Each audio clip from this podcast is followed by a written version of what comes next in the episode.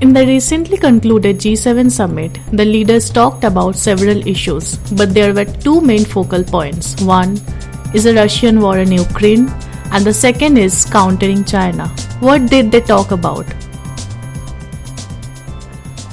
Hi, welcome to the BL podcast. I am Naboita Ganguly. In this podcast, we take a look at how Canada, France, Germany, Italy, Japan, the UK, USA, and the European Union, referred also as the G7, are taking on China and Russia. The plan to counter Russia comes in several ways. One is the ban on Russian gold. G7 nations will be banning Russian gold. Russia produces 314 tons of gold, according to the Russian Finance Ministry, that accounts for nearly 10% of the metal dug up globally. After Russia invaded Ukraine, the London Bullion Market Association suspended its accreditation of Russian firms. Britain's import decreased from 29 tons of gold worth $1.7 billion from Russia in February to just 26 kilograms in March this year.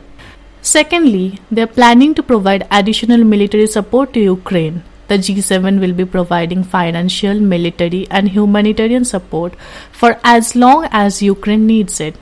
As per a statement by G7, and I quote, we will also continue to coordinate to provide Ukraine with the material, training, logistic, intelligence, and economic support to build up its armed forces. Unquote.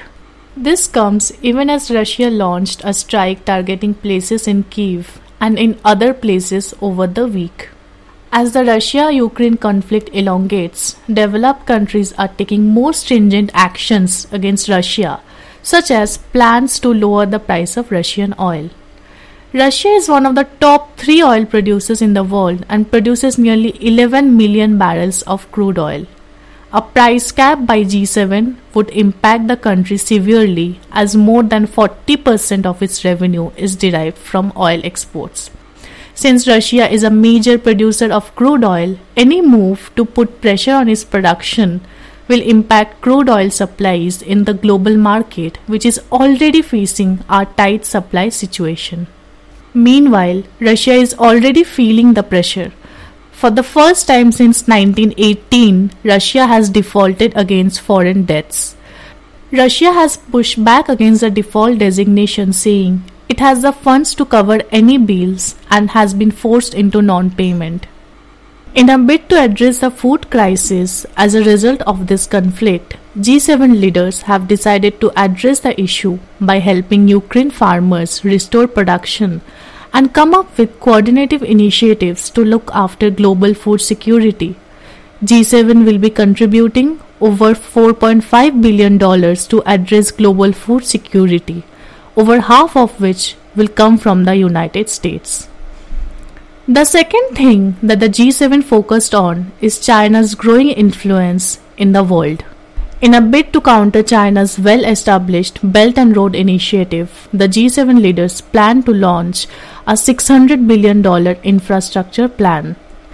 European Commission President Ursula von der Leyen said the G7 is offering sustainable, quality infrastructure and will be listening closely to the recipient countries. The United States is planning to provide $200 billion for the program with the help of federal financing and private sector investments.